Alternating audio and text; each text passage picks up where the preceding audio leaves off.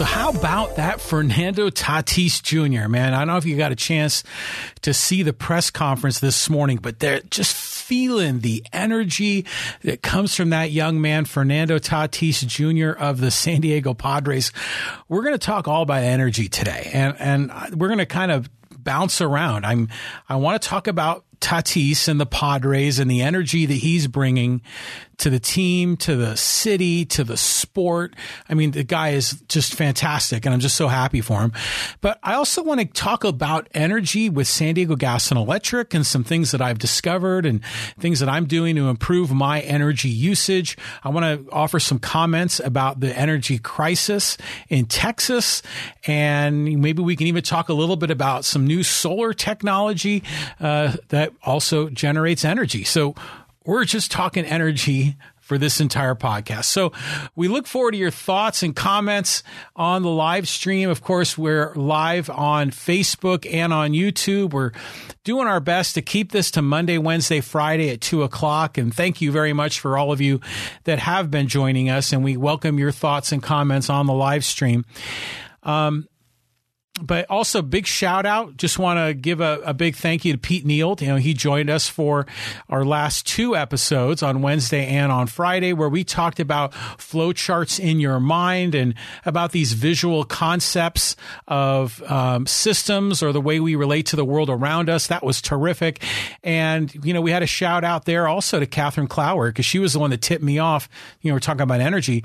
She talks about the energy flow, right? And we talked a little bit about that on the Friday podcast. So big thanks to everyone for helping me out there, and really looking forward to just getting into this whole Tatis press conference. And I watched a recording of it this morning, and it was terrific.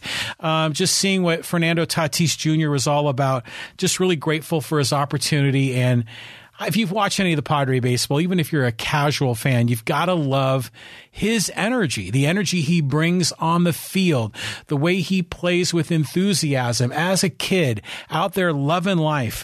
And, you know, he's like, we lost the Chargers, right, in San Diego, but Fernando Tatis is like our new bolt of lightning, you know. Where's Hacksaw? Show me your lightning bolt. You know, he's our bolt of lightning. He's our bolt of energy, Fernando Tatis Jr. And it was so wonderful to see him at that press conference, and he was looking sharp. He was wearing the white shirt, the tie, the dark brown vest. AJ Preller is up there with a brown suit. Man, I got to go out and get a brown suit now. You know, just to just to bring back the brown is what we're all about here as Padre fans. But he just signed. I mean, it's just an unbelievable contract, $340 million contract. And if that just doesn't tell you how much opportunity is out there in the world today, I don't know what can. Now, does that mean that all of us are going to be as good of a ball player as Fernando Tatis Jr.? Well, no, but what I am saying is that the economy, even during COVID, the economy has so much money that's flowing through this system. There is so much opportunity that's out there in the world. And this is why sometimes, you know, a lot of times the conversation gets dragged down into talking about minimum wage and trying to raise the minimum wage and bring the bottom up. And I get that, but sometimes we need to be thinking bigger here, because there's so much opportunity available to us in the economy as entrepreneurs, as gig workers, even as, you know, salaried or hourly employees. If we open our mind and understand really how much opportunity exists, it can change our world. And like right here, look at Fernando Tatis Jr., $340 million. And, you know, meanwhile, the Federal Reserve is just cranking out cash, man. They're printing it as fast as they can make it. And so, of course, that kind of money flow into the economy. That's what they're doing as part of COVID. They're pumping the economy. I mean, Biden's going to have a $1.9 trillion stimulus. It's probably going to pass here in the next week or two. And we've had previous stimuluses throughout 2020, the Fed doing more of that quantitative easing, more of that cranking out money. There's so much cash flowing through this system. And it's really up to us to figure out how to get just a teeny tiny fraction. And that's what Tatis did. For him, a teeny tiny fraction, but it translates to $340 million. And I can't be more excited for this young man. I mean, I think he just turned 22 years old. I mean, what a great story. And I think it's interesting, his family, he talked about how they sat down and they were trying to figure out, you know, should he not sign a long-term contract? Should he just go into arbitration and then eventually be a free agent after, 7 years? Would that be the right approach? Or instead, should he sign like a medium-term deal, maybe for 6-7 years, and then be a free agent in his late 20s? But he made a commitment, and he decided to commit to the city of San Diego, commit to the Padres for 14 years. And, you know, I got to give the guy credit. You know, it's kind of like that old saying, a bird in the hand is worth two in the bush, right? So if there's a sweet opportunity now, don't keep holding out hope for signing that next big one when you've got a big, fat $340 million enchilada right in front of your nose. One of my good friends here in Poway, Jeff Martins, who, by the way, has moved to Florida. We miss the Martins family, but I remember him talking about this kind of thing with sports contracts, and he's always said, take the money. Never turn down the money. Take the money. And that's what Fernando Tatis has done. But in that press conference, there were just so many great messages that came out that I think we can apply these to our personal lives and to our business lives. And I want to share some of these with you. And you have to take it in the context of a 22-year-old young man signing this insane contract. And, you know, good for him and his family. Padres committing to this player, something the Padres have never done, right? Usually the Padres groom the young talent and trade him away. The Padres are committing, which is great. But during this press conference, it was all about winning. That's what the whole thing was about, you know, and not only is Tatis trying to prove his value as an individual player, he wants to prove his value by bringing championships to the city of San Diego. And I just love that winning attitude. It's like, you know, winners win. And so we love seeing that approach. And check out, this is the greatest quote. I mean, from the press conference, he said, "To the city of San Diego, we're here to say, I love the city. I love the fans. I love the culture. I love the vibe. I'm all about winning, and I'm all about winning in San Diego." And think about sports fans in San Diego, and we've been so starved for a championship. And now we've got this kind of a player that's willing to make this kind of a commitment to our city. And it's just got to feel good. I mean, he's feeling the love. We're feeling the love. That energy is flowing back and forth between Tatis, the fans, the ownership, the management, his teammates. Frankly, all of Major League Baseball is feeling that energy. I just love that. So he's a winner. He's all about winning, and he's all about a win-win relationship with his community, which are essentially his customers. And as business people, we need to think that way too, right? In terms of win-win relationships. But another great quote, he talked about when he was at opening day in his rookie year. This was in 2019. And the Padres very easily could have left him off of the opening day roster. You know, it could have been to their benefit not to bring him up onto the major league roster until June. You know, the way they count years of service could have saved the Padres a heck of a lot of money. But the Padres committed to him because they believed in him. And on opening day, he was announced and got this huge warm reception from the fans. They all loved him. His first at bat, he got a base hit. And he said in the press conference today that he thought about that opening day reception and how he felt the love. And he knew immediately that this was home, that San Diego was home for him. So again, the energy flowing, feeling it, loving that. And he's all about building a winning culture. And you hear that up and down the organization from ownership. Now, Peter Seidler is in the number one seat. He talks about building a winning culture. AJ Preller talks about building a winning culture. So does manager Jace Tingler. And so does, right here, Fernando Tatis Jr. And he said, "The players that I admire the most have established a culture and they stick with one team. And there have been people that have talked about how Fernando Tatis wants to think of himself as the way the Yankees fans think of Derek Jeter, you know, that player that played for one team his whole career, had greatness, put up MVP seasons, won multiple championships for his city. And we can relate to that, right? As Padre fans, we've had Tony Gwynn, who was a lifer, who only played for the Padres. He had opportunities to play for a lot of other teams, probably to make a lot more money. But our guy, Tony Gwynn, a Poway guy, decided he wanted to be with the Padres for his whole career, and we loved him for that. We were feeling the love, and it's kind of like the Cheap Trick song, "I Want You to Want Me," right? We were wanting each other, and Tony Gwynn is another kind of a player. And they built a statue for Tony Gwynn, right, at Petco Park. It's out there in the park. And the statue concept came up during the press conference. They said this was a quote unquote statue contract, you know, $340 million, 14 seasons. You know, if you live out that contract and perform to expectations, you're going to be not only in the Padre Hall of Fame, probably in the Baseball Hall of Fame in Cooperstown, and most likely they're going to be building a statue for him at Petco Park. And, you know, that just goes to the idea of wanting to build a legacy, wanting to make an impact in the community in which you live or the community that you serve. And as business people, isn't that another great lesson about leaving a legacy and being so valuable to your customers, providing such fantastic products and services? In this case, Fernando Tatis service, right? It's entertainment. That's why we love and watch sports. But providing such fantastic service to your customers that they love you back by building a statue in your name. As business people, wouldn't that be just the ultimate celebration of your own success?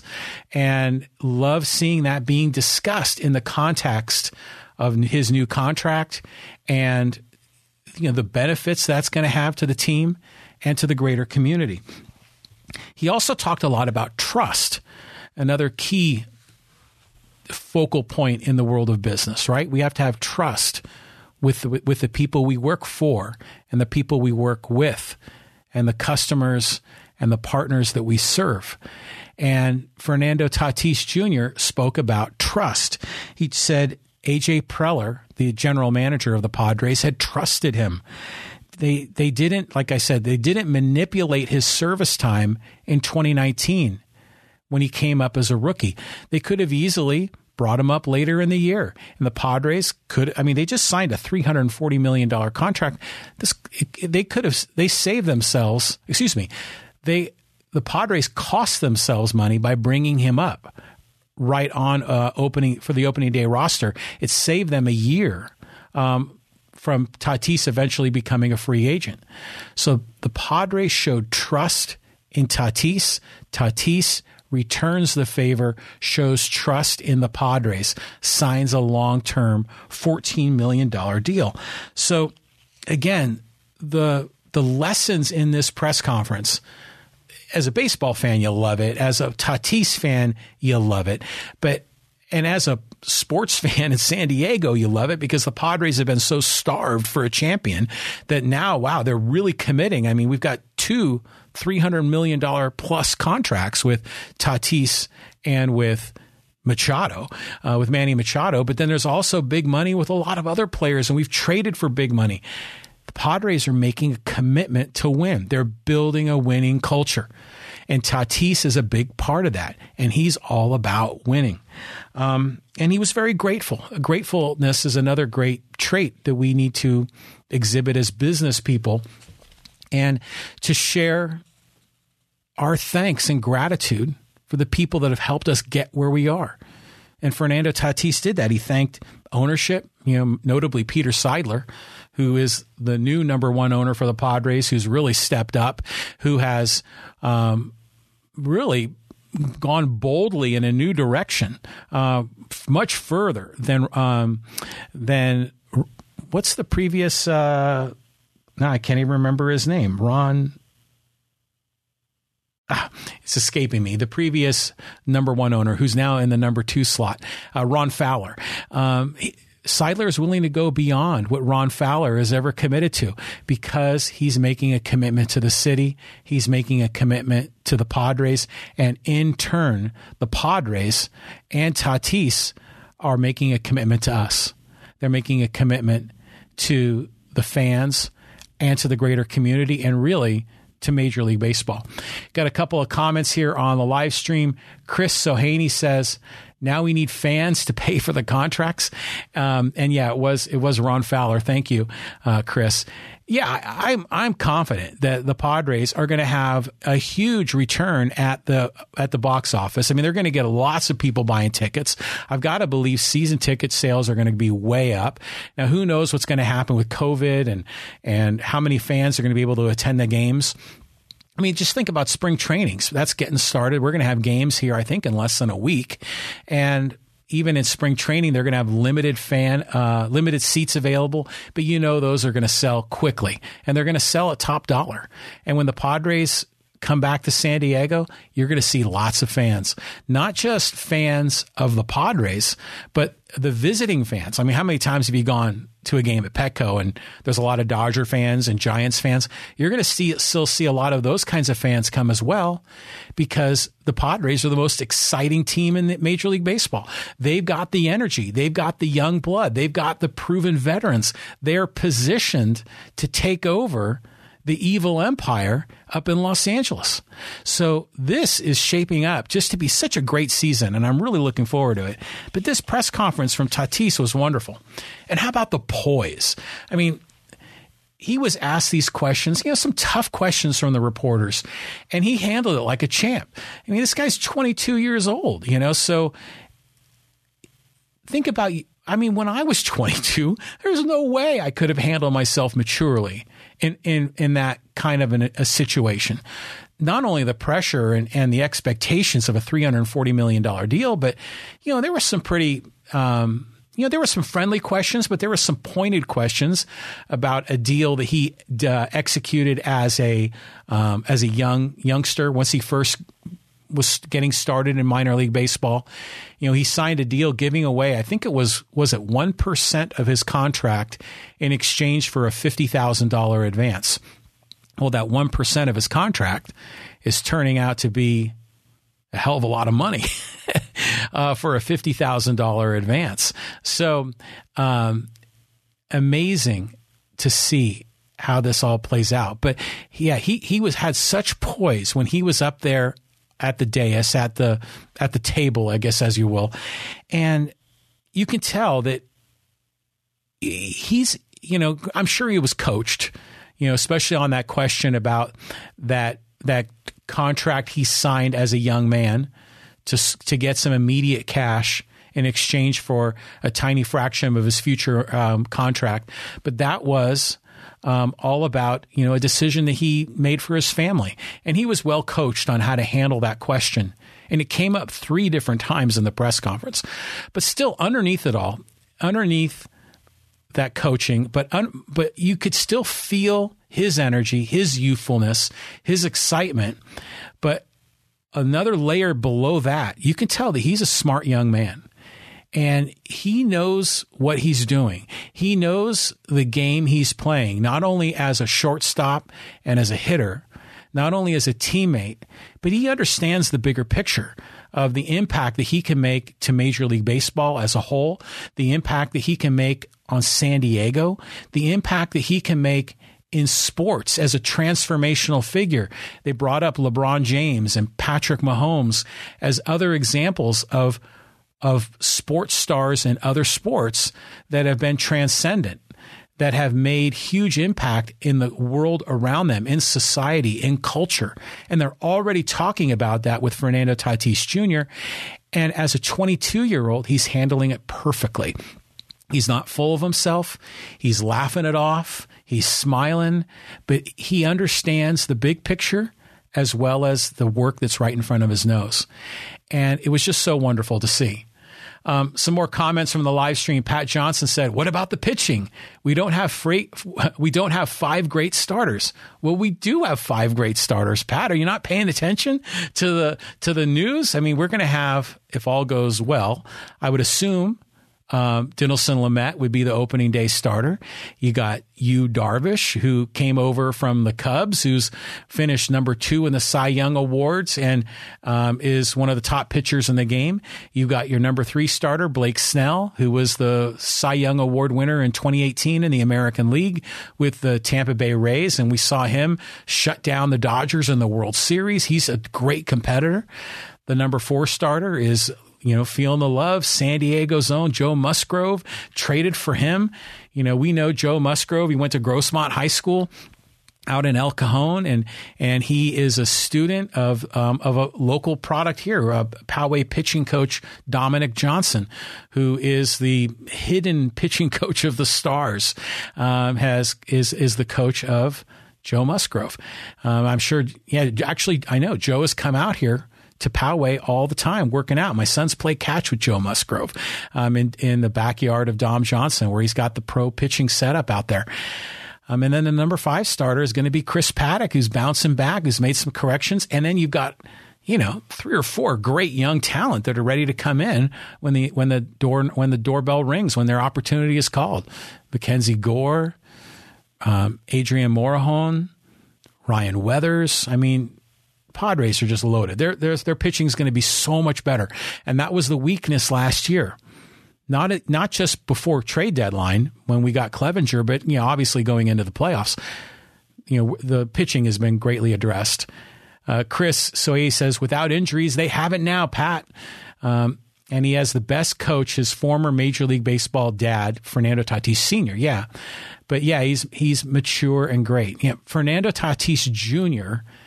is just so refreshing, so wonderful, and I am just so happy for him signing that contract, and he deserves every nickel of it. And some people are even arguing that he could be even underpaid. Imagine that. But I think it goes to show that there's just so much opportunity in the world today. And sometimes we think small. That's why we get hung up on the minimum wage argument, and we can debate the minimum wage, but we need to encourage people to think so much bigger. Think about ways that you can make an impact on the world around you. What big problems in the world do you want to solve? And that is usually the pathway to riches and to opportunity and to thinking big and to cashing in big. Pat Johnson said, not one of them have 14 wins and their losses are too high. So Pat, the eternal pessimist, not excited about the Padre pitching. Well, what do you want, Pat? I mean, you want to sign Clayton Kershaw? You want to steal him from the Dodgers? I think you can't ask for AJ Preller to do more than he did this offseason. And as that young talent comes up, I mean, the young players like Mackenzie Gore and Ryan Weathers and Adrián Morejón may turn out to be better than Clevinger and Snell and Lamet and Darvish. Heck, might even be better than Buehler and Kershaw and all the other pitchers that are up in L.A. So this is still shaping up to be a great season. Now, I don't know if you're big on Padre Twitter. I love the whole Padre Twitter community. And there's one guy here locally, and he goes by the name of El Nino Fandan. And his Twitter handle changes a lot, but I know he's a Poway guy. And he made a great comment on Twitter this morning, and I'm sharing it here in the podcast. And he said, the model of a U.S. sports franchise in a small market becoming a global brand already exists. And it's the San Antonio Spurs, you know, of course, from the NBA. They are globally recognized and embraced because of 3 things. Number 1, a consistent, excellent performance. So yeah, they're terrific year in and year out. Number 2, they have international talent. And number 3, they've accrued championships. So the question, of course, is, can the Padres become the San Antonio Spurs of Major League Baseball? Well, they're certainly very well positioned to do it. They had a great season last year, their first winning season in an awfully long time. But it was a winning season, and let's take credit for that.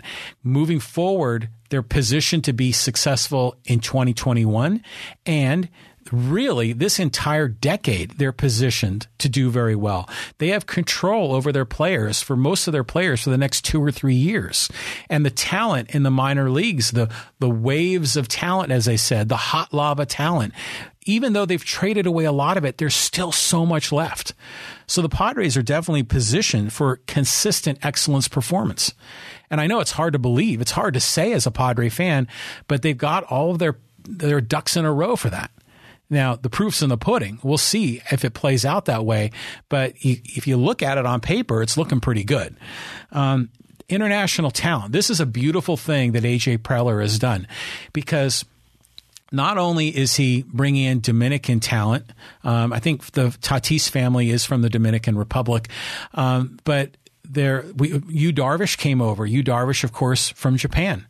In fact, Yu Darvish is mixed race. I think his father is from Iran, I believe, and his mother Japanese, but he grew up in Japan. He's Japanese. And then they signed Ha Sung Kim from South Korea.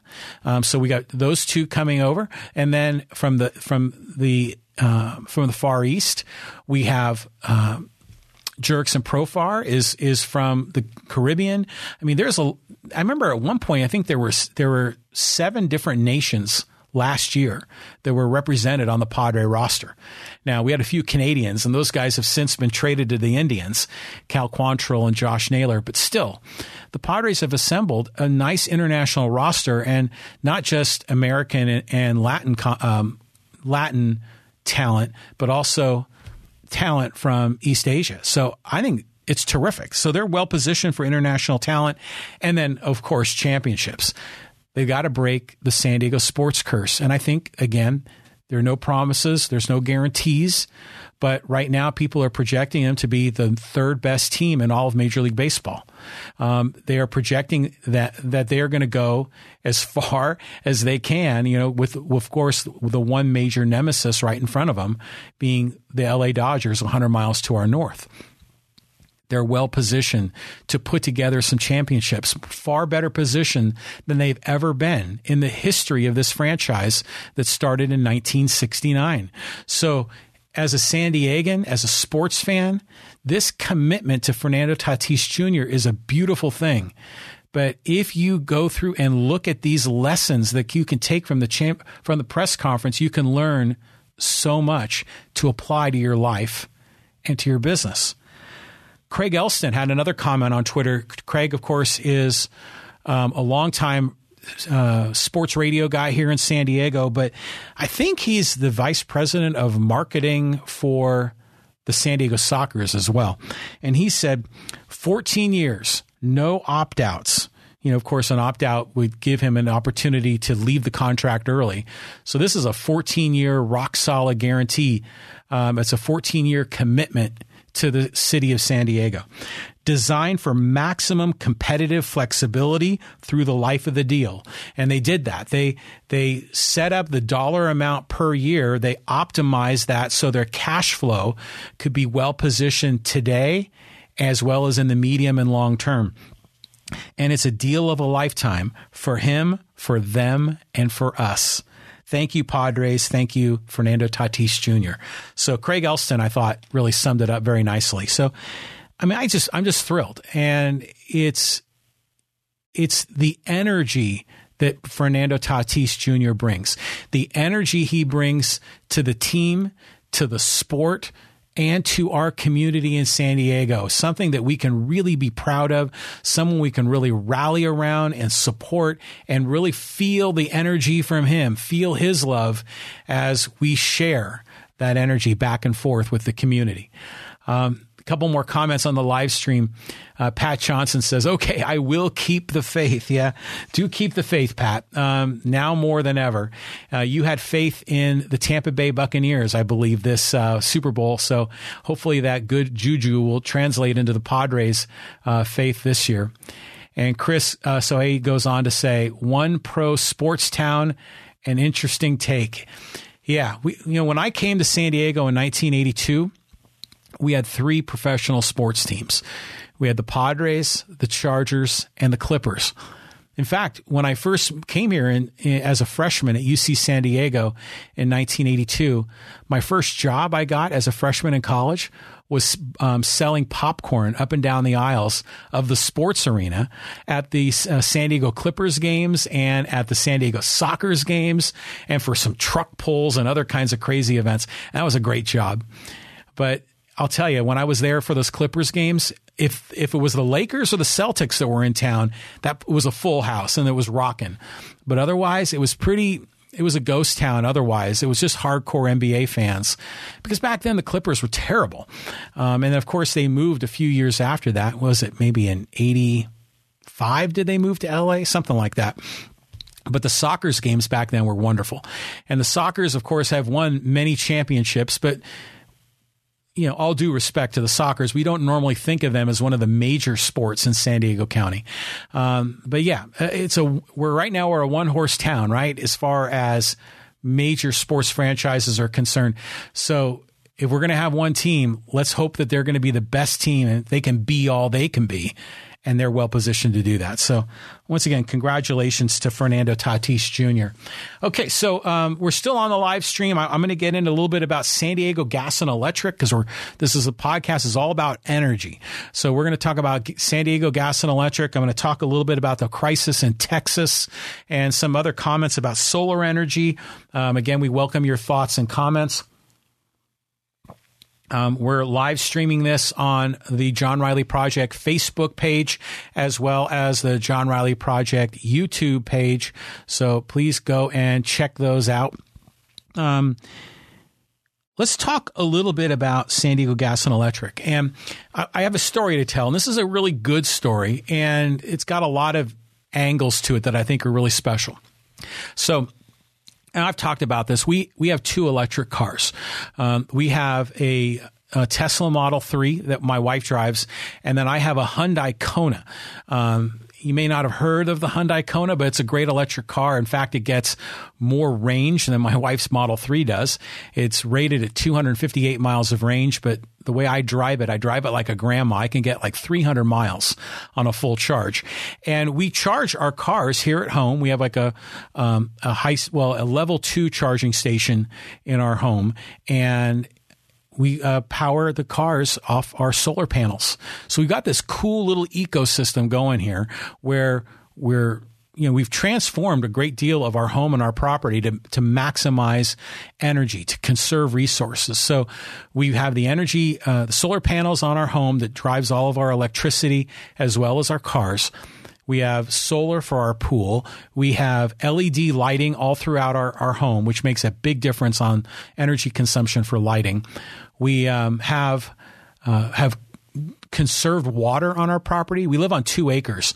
And so we've done a lot of mulching to try to conserve water, keep the soil as moist as we can, and reduce our water flow with our sprinkling system. We do recycling, more than just loading up that blue bin. I recycle all kinds of different things. So really embracing everything about green energy. And, here I am. I'm not necessarily a tree hugger, but I'm moving more and more in that direction. But I generally have embraced electric vehicles and solar largely because it's a way to sort of play the game, right? It's a way to save money. It's a way to take advantage of so many of the economic opportunities that are out there because you figure as taxpayers, we pay a shit ton in taxes at the federal level and at the state level. Including our property taxes. I mean, everywhere we turn, the tax rates are very high. And even property tax, you may argue that 1% and change is not a high rate, but when you go to have to write that check every year, it's a big number because of the value of real estate in the state of California. So since we're spending so much in taxes, whenever there's an opportunity to get some of that money back, I'm going to take full advantage. And so that's another big reason why we have two electric cars. Besides the fact that we love them, the technology is great, and everywhere we go, people are offering free charging, sometimes bonus parking spots. Like if we go to the Target here in Poway, we can park like literally right in front of the store and get free charging. I mean, I think the handicapped people have got to travel further to their car than we do, going back to our charging station there in front of the Target at Poway, and it's free. I went up to the Stone Brewery up in Escondido. They have a charging station. It's like the first one. Actually, it's after the handicap parking, but it's the first one after handicapped, and it's free charging. And then we get to drive our EVs on the HOV lane, you know, that lane down the center of Highway 15. Normally it's carpool only, but if you're a solo driver, you can pay money to go in that lane. Well, if you have an electric vehicle, you can go in that lane by yourself for free. So there's so many cases where people are throwing money at you. Why not take advantage? And so one of those opportunities for us was with San Diego Gas and Electric. And we had always registered our cars with SDG&E, and then they give us a big rebate. And for the longest time, we had this huge credit on our account with SDG&E. I think we got, what is it, $1,000 per car? They've since changed it. I know with my wife's Model 3, we only got $250 from San Diego Gas and Electric. But for my Kona, I got $1,000, and my wife's previous EV was a Chevy Bolt with a B. I think we got $1,000 for that one. And that $1,000 just sits up on your SDG&E bill, the electric portion only, as a credit. But we had solar, right? And we weren't using that much energy, and we never really dipped in to that balance until 2020. And I think a lot of us experienced this, where suddenly everyone's energy bills were a lot more expensive in 2020. And people might be wondering why. Well, the obvious answer to that is COVID. So with COVID, more people are working from home. So there's more computers on, more lights on, and the summer, it gets hot. In fact, we had a really hot summer. So there's more air conditioning going.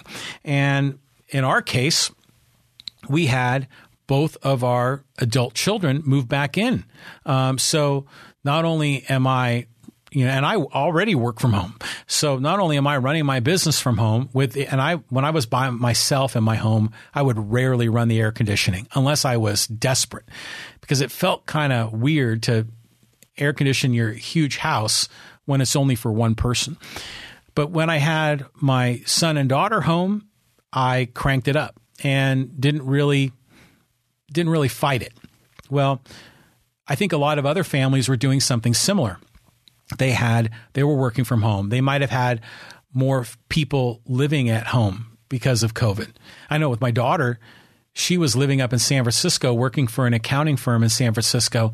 And then when COVID happened, she had to work remote. And so she just came back home to San Diego and moved out of her apartment in San Francisco, as a lot of people have done. There's been an exodus out of San Francisco and a lot of big cities because people are working from home, which is a great thing. I think it's one of the silver linings of the COVID crisis. But as a result, people have now seen their energy bills go up a lot.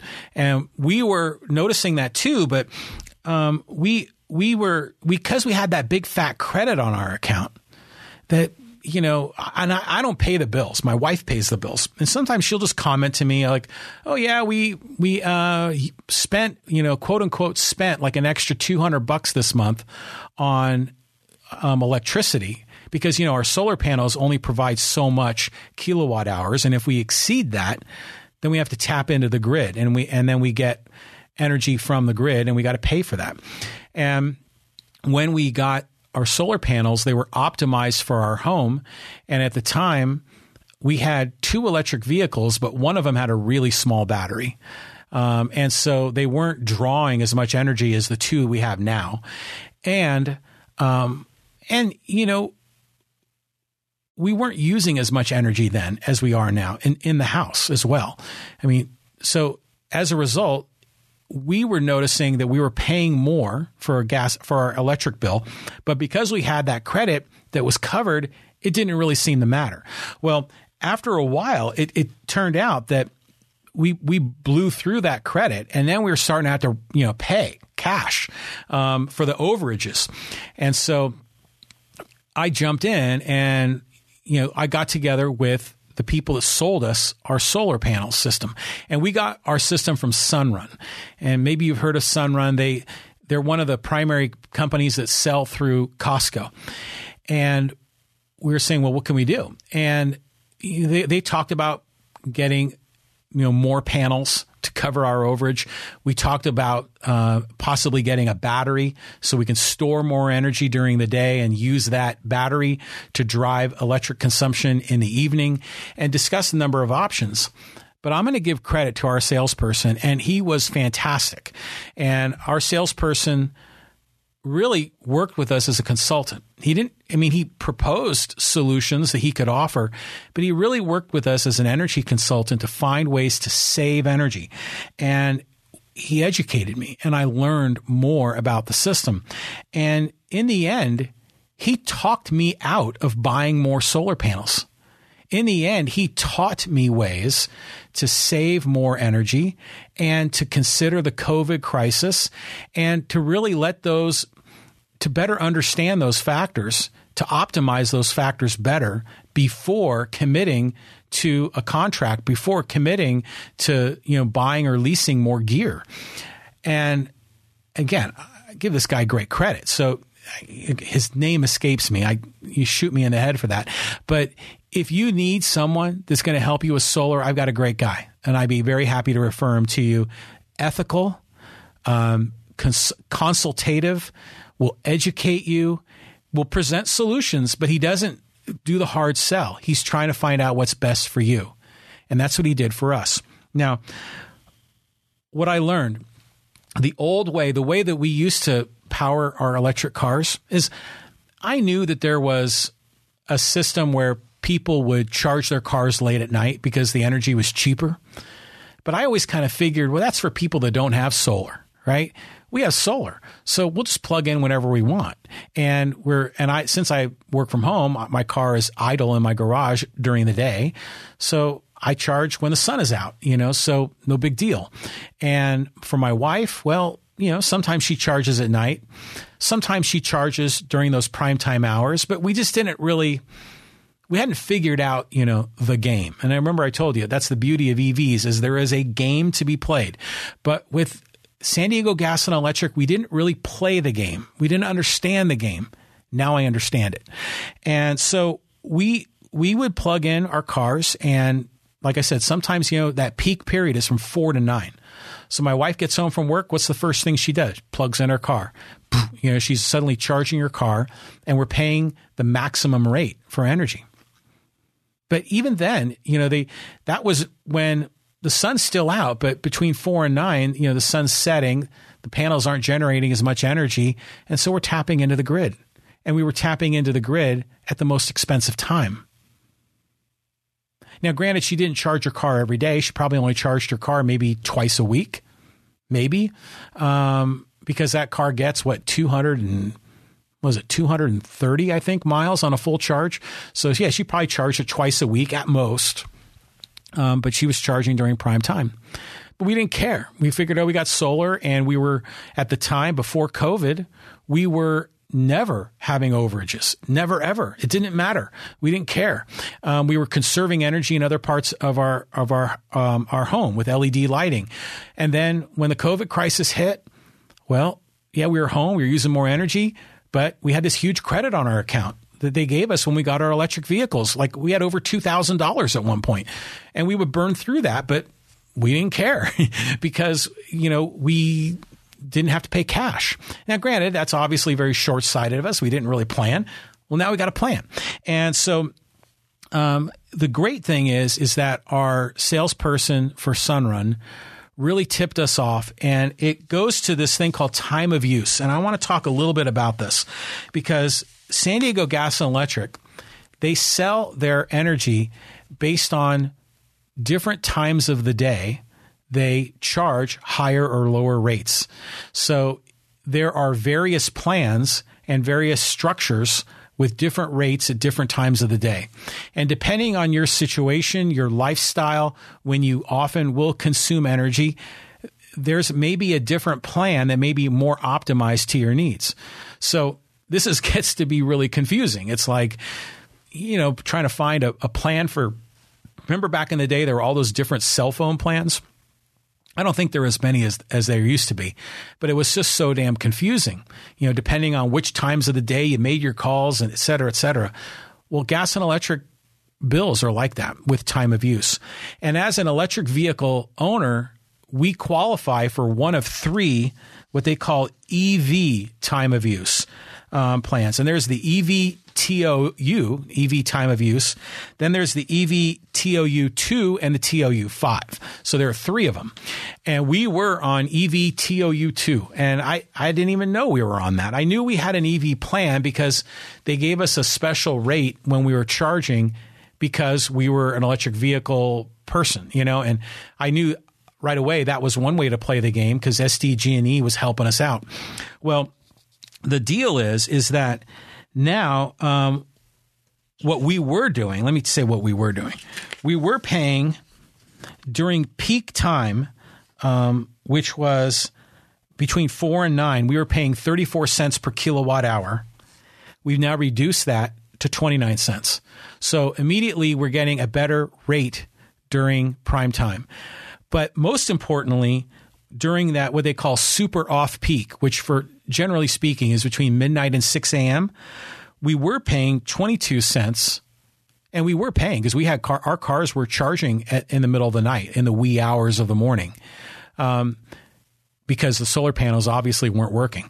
So we were paying 22 cents. Now we're only going to pay 9.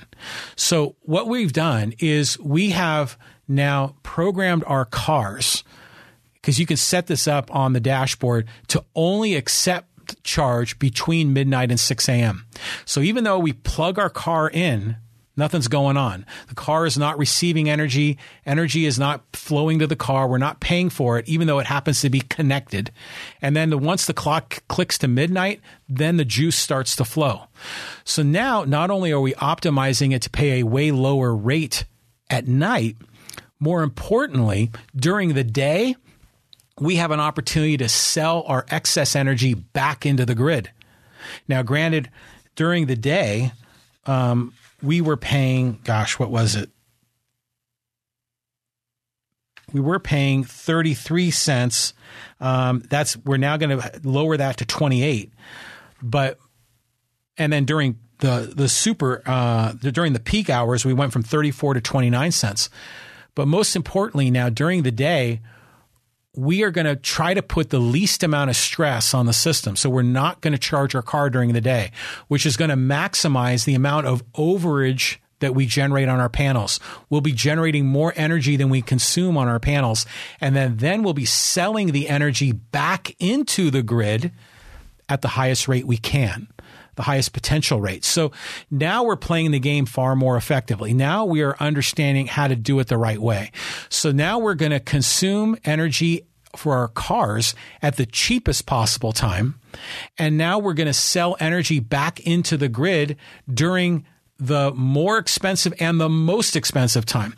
And we're going to try to maximize the amount of energy we sell back into the grid. And we do that by taking our cars and essentially time shifting them to the midnight to 6 a.m. plan. So this was a huge deal. And I kind of knew about this, but I never really sat down and figured it out. And so now I did. And huge props to my Sunrun guy. I mean, he clued me in because he said, before I sell you anything, I want to tell you there's a way I can save you money right off the top. And you just got to switch your plan with SDG&E and then only charge your cars late at night. And boom. So we're doing that. Now, we made the switch like about a week and a half ago. So it's going to take a few months to see how this plays out. Now, with COVID, the COVID situation, that's going to relax as well, right? So we're probably going to, my son's going to be leaving the house soon. My daughter already moved out.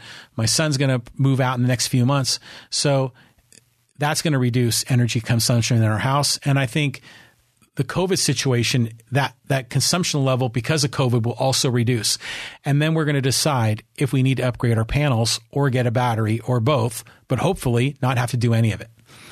So the key part of this is that if you, we're all customers of San Diego Gas and Electric. If you live here in San Diego County, The main thing I want to open your eyes up is the fact that you have options of plans to pick from San Diego Gas and Electric, and it's called time of use. And if you have an electric vehicle, you have special plans just for EVs, EV TOU, EV time of use.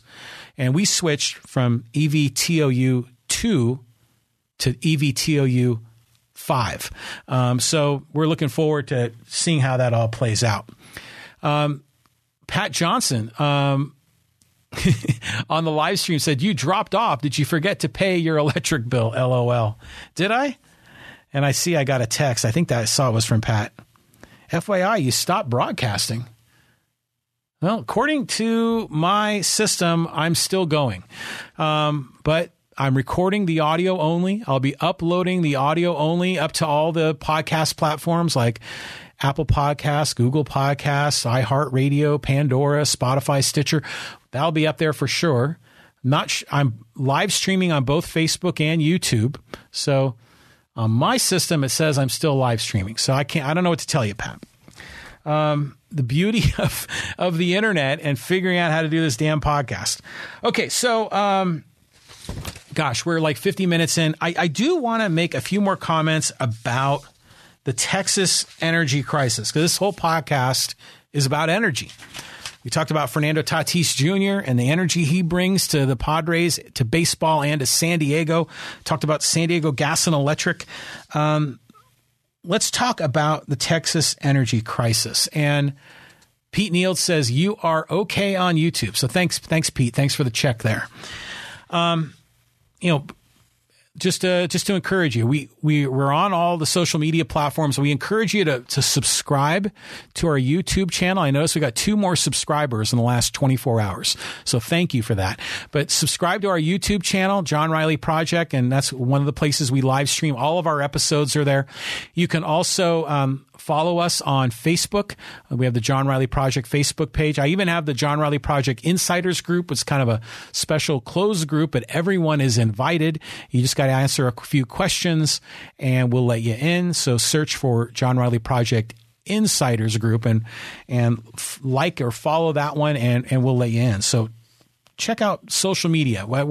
I try to be very active on social media. I'm really heavy on Twitter. I talked about Padre Twitter. My handle there is John Riley Poway. So encourage the participation.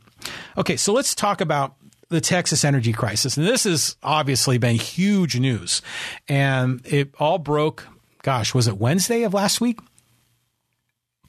I think it was. And I probably would have commented on Wednesday or Friday, but Pete Neal and I, we had already planned out our Flowcharts in Your Mind podcast. So didn't want to interrupt that. And I figured there'd be plenty of time here. But this is obviously a huge deal.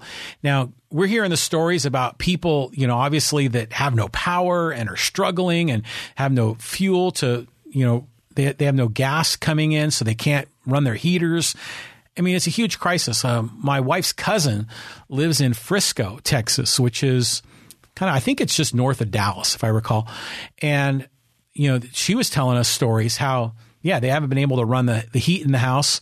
And the inside of the house has gotten as low as into the low 50s, which is damn cold for a house. And they sleep in their sub-zero sleeping bags. They've actually had to, all their faucets, they turned them on so just a little drip comes out at a time just to make sure that the pipes don't freeze. So they've been struggling with power and internet connectivity, but I think they're slowly starting to come back to life. So they've been feeling the pain. It's been a struggle. For one of my clients is headquartered in Dallas and their data center is in Dallas, and the data center lost power, huge problem. Now suddenly my client out here in San Diego, a lot of their IT systems don't work at all. And so the IT guys in the Dallas office are scrambling. They're trying to redeploy some of their systems to work in remote offices outside of Texas. I mean, it's just been a cluster. And it's been a problem, huge problem. But we're seeing a lot of what I'll call the blame game, right? Lots of blaming going on right now in the initial days of this crisis. And you've got you know, some of our friends on the right, some of our more conservative friends, are blaming environmental causes. They're blaming wind turbines. They're blaming solar. They're saying that the green energy was not able to fulfill the promise. So you got this politicization of the people on the right blaming essentially left-wing political causes. But then the same thing is true on the other side. Our friends on the left, our more progressive friends, are blaming the problem on deregulation, and they're trying to point the finger at the conservatives, at the Republicans. And it's just turning into this big mess. Now, have there been some problems with some of the alternative energy sources? Yeah, there have been. Are they serious enough to cause the big problems? Not really. Have there been some issues with some of the energy companies not really having their systems up to not really up to code is the right word, but were they properly regulated? Yeah, I'm not sure if that's even the right word either. But has there been certain failures by some of the energy providers? The answer is definitely yes. So it's easy to point the finger in both directions. Now, I'm looking at this really from an economic perspective. To me, it's a supply and demand deal. You know, the demand is enormous. The demand for power, for gas and electric, is enormous. It's more than they ever expected because they didn't forecast this event to happen. Now, granted, I know there have been situations. I think it was in 2011 or 2013 they had a crisis, and there was one in the 2000s. But still, I mean, in Texas, one of the so-called energy capitals of America, the vast majority of their energy consumption is during the summer, right? When it's hotter than hell and humid and they need air conditioning running 24/7. They don't really plan for this in the winter. And even during this winter storm, I mean, this is like an epic storm. I mean, it may be unprecedented. So it's like the perfect, to use a cliche that applies here, the perfect storm, right? So it's been this terrible winter storm, insane extra demand, way more demand than they ever forecasted. And then, of course, limited supply. And part of that is because the limited supply is because during the winter is a time when a lot of these energy plants are taken down. They're taken offline to do maintenance, because this is usually the time of the year when people use less energy. Now, granted, keep in mind, this is Texas. This is where it's hot. Even in the winter, it's warm there. It's not like Minnesota. It's not like New England. But of course, there were some of the energy grid partners that didn't winterize, of course, and they didn't take the necessary precautions. They didn't learn their lessons from 2013, and as a result, they weren't able to deliver power as well. So there's a lot of factors going on with this, but basically, I see a lot of this as a blame game right now. It's being politicized. I'm not sure if all the facts are really on the table, and I'm looking forward to learning about it. Now, the organization that manages the so-called marketplace of energy, and I think it's called ERCOT, if I recall. It's a 5-letter word that starts with an E, and it's not Enron. But my understanding is that, you know, this organization, they do forecasting of potential demand. And, you know, this exceeded, you know, even their worst case estimates for the amount of potential demand on the system. And you got to believe even if state regulators were in charge, you can't imagine that they would be forecasting a very different model, because no one really could have seen this coming. Now, granted, when it came, they weren't prepared. That's for sure. And hopefully that's something that they're going to realize. But keep in mind also that a lot of times this is just poor management, right? Now, people are politicizing it. They're saying, oh, those greedy bastards, those Republicans, they skimp on winterizing so they can make more profit. But really, if a company is really serious about generating profit, they're thinking both short-term and long-term. And if they had winterized, they would be reaping millions of dollars now. If they were truly driven for profit on both a short-term and a long-term basis, they would have made the necessary investment to winterize. So is this a regulation problem? Well, maybe. It's really a poor planning problem. And in a lot of ways, it's Yeah, you know, it's the unexpected happened. It's a failure of imagination, perhaps is the right way to put it. Now, again, people are going to jump to this is a regulatory issue. They need more regulations. But even regulations are no silver bullet. I mean, look here. We're in California. We probably have one of the most regulated energy systems in America. You know, this is California after all. But remember like 10 years ago, I think it was like 2011, and we had that amazing blackout here, not just in Poway, not just in San Diego, but it was like the whole southwest of the United States. You remember that? That was... I think because, you know, they're talking about the interconnectivity of grids. We're all in this big grid. And there was a failure in Arizona, like hundreds of miles away. There was a failure. Now, some people blame it on an employee. I don't know what the employee was doing. Was the employee following regulations? I don't know. But there was a failure in a highly regulated environment. And then we had a blackout that lasted at least, what was it? At least 2 days. Might have been longer. And then even now in a highly regulated market, there are rolling blackouts. I mean, we had rolling blackouts here in Poway over the summer because the demand far exceeded the supply. You know, it always comes down to Econ 101. And so the point is that a regulatory environment doesn't guarantee you're not going to have a problem. Problems still happen. I mean, shit happens. So again, you got these conservatives blaming it on alternative energy, on wind and solar. You got the progressives that are blaming it on deregulation. I mean, it's just this blame game going on. I'm looking forward to seeing what solution they come up with. But one potential solution, and we're at the 1 minute mark, I'm just going to go a little bit longer. And I want to talk about this whole concept of plug and play solar. Now, I don't know if you've ever heard of this. I've just been learning about this the last few months, and this is a really great technology. And this is technology that I think could have been very helpful in Texas. And it could be very helpful here in California.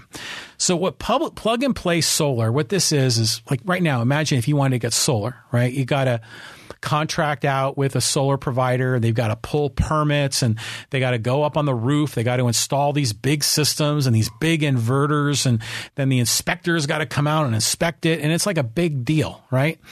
And who can afford this? Homeowners.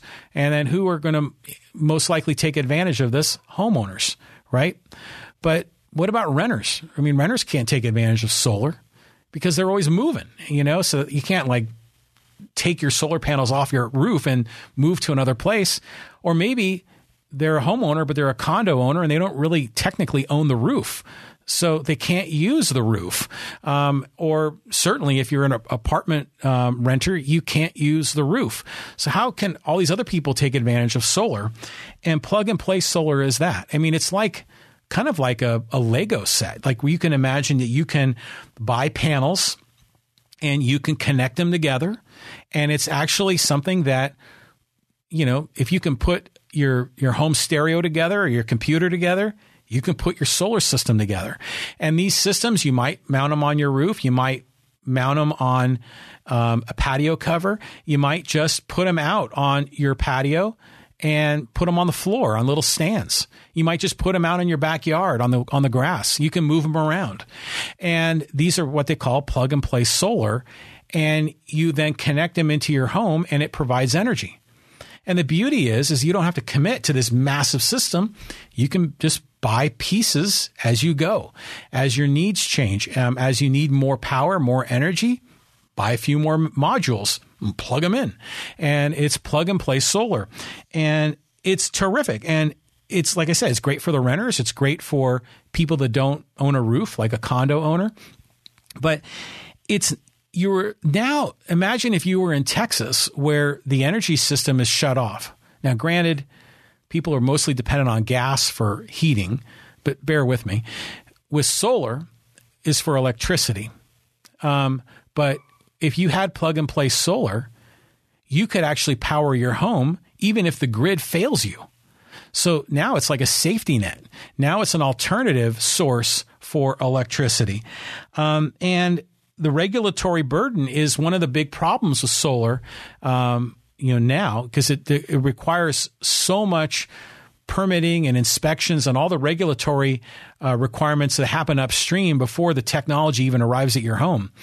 Well, plug-and-play solar gets around a lot of that, and it makes it easier and less burdensome to install, and it's safer because the technology has improved so much. And a lot of people are saying now that the regulatory burden on solar is almost excessive. But when the regulatory burden is excessive, who does that benefit? Does it benefit the homeowner? Not really. Who does it benefit? It benefits the city government who takes in all the fees for all the permitting. And it also benefits the contractor, the licensed contractor, who's the only one that's authorized to do the work. So again, this is how regulations, a lot of times they are maybe well-meaning, good intention, but there's often a financial motivation of people that come in on the backside of that, moneyed interests that, use regulations to play the game to their benefit. Plug-and-play solar would be a way to get around it, but plug-and-play solar is illegal in many states. I'm not sure if it's illegal in California or Texas. My hunch is it's probably illegal in California. But I want to learn more about this. Pat Johnson on the live stream says, but what about the people that are now getting thousands of dollar electricity bills? One elderly couple received a $17,000 bill. Yeah, I mean, the whole, we're going back to Texas here. The whole system is a cluster, right? This is like the supply-demand curve. Supply was limited and demand was through the roof and prices went up as a result.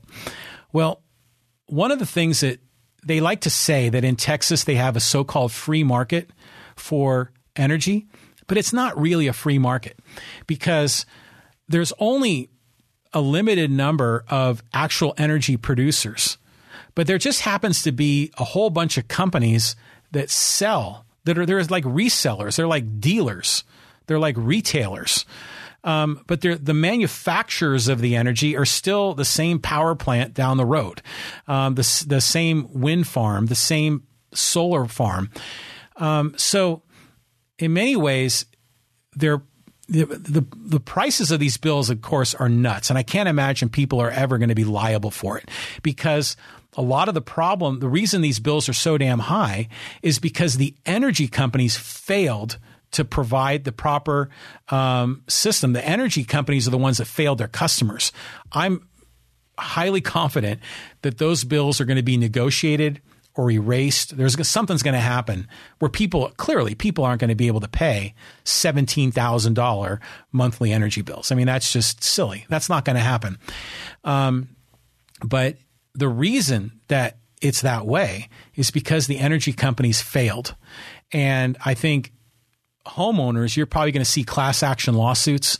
You're going to see people applying pressure on the energy companies to clean up their own mess and, frankly, to offer compensatory damages to people that suffered hardships. Frankly, people lost their lives in this. And I think that's the way it should play out, is that the energy companies need to bear the burden, bear their responsibility for their failure to deliver on the promises they made to their customers, to deliver on to come through and take responsibility for their failure to deliver power, deliver energy to their customers. But yeah, some people got crazy bills. But I mean, the whole thing turned into a cluster. The whole thing was a cluster. And Pat Johnson says, you are correct, but also the retailers of that power are unregulated. Well, here's my bet, Pat. I don't think they're unregulated. I don't think there's zero regulations. It is Texas, but I don't think it's the wild, wild west. There's definitely regulations. Now, there might be less regulations than what's in California, or maybe less regulations than Texas used to have. But Texas has its own Department of Energy. Of course, they have regulations. And there's going to be certain rules that are going to be applied to these energy resellers, guaranteed. But the energy resellers aren't necessarily the problem either, right? I mean, they are selling a product and they were able to essentially be the matchmaker between the customer and the energy provider. And these retailers competed in the marketplace and they were savvy and some of them out-innovated others, and that's good. But it's still a very limited free market when the actual manufacturing is done by the same darn power plants that have been producing for decades. So it's just more of a thin layer of free market on top of a on top of a highly establishment, very non-competitive market. So, but yeah, the whole thing is a mess in Texas. But imagine if people had this plug-and-play solar, then they would be able to power themselves. They wouldn't have to depend on the grid. They wouldn't have to pay $17,000 monthly power bills. You'd be able to buy these pieces of technology, plug them together, just like you connect a printer to a computer, just like we used to do back in the old days with our home stereo and connect our cassette deck and our turntable to our receiver and amplifier. It would be just like that. It wouldn't be that hard. But unfortunately, government regulations make these systems illegal in many states, and that's a big problem. But yeah, it would also, this plug and play technology would give more access to green energy, to green technology, even for the poor and the lower middle class, because this technology would be made available to the masses. You can imagine mass production. And with consumer electronics, with mass production of consumer electronics, have prices gone up or down? Well, they've gone down. So this could be potentially a huge win.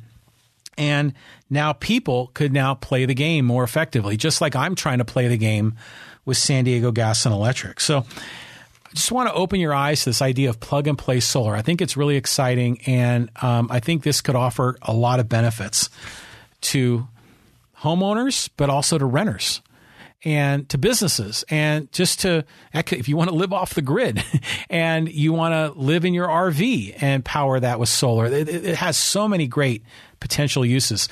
Solar power at a little league field that is normally doesn't have power available, or when you're out in the desert doing whatever you're doing in the desert, you know, RVing or camping. I mean, these plug and play solar could be unbelievably powerful, flexible, innovative, attractive, and would be a safety net to protect us when the grid fails, including as it failed in the highly regulated San Diego, California market back in 2011, when we had this mass blackout in the Southwest United States that affected California, Nevada, Arizona, and even Mexico. That was something. That was an amazing event. Okay. I want to close out my podcast with a closing quote, because I always do. But I first want to thank you. If you've been listening or watching this whole podcast, I know many of you have been online, and I've been seeing our live numbers kind of go up and down, people kind of in and out. And so thank you. If you've been listening or watching, I'm trying to do this every Monday, Wednesday, Friday at 2:00. And I'm getting better and better at being consistent on that. And I love the participation in the live stream. So even though we don't have a guest, I love having you participate just like you are a guest here in the podcast studio. And I encourage you to follow me on social media, John Riley Project on Facebook, John Riley Poway on Twitter.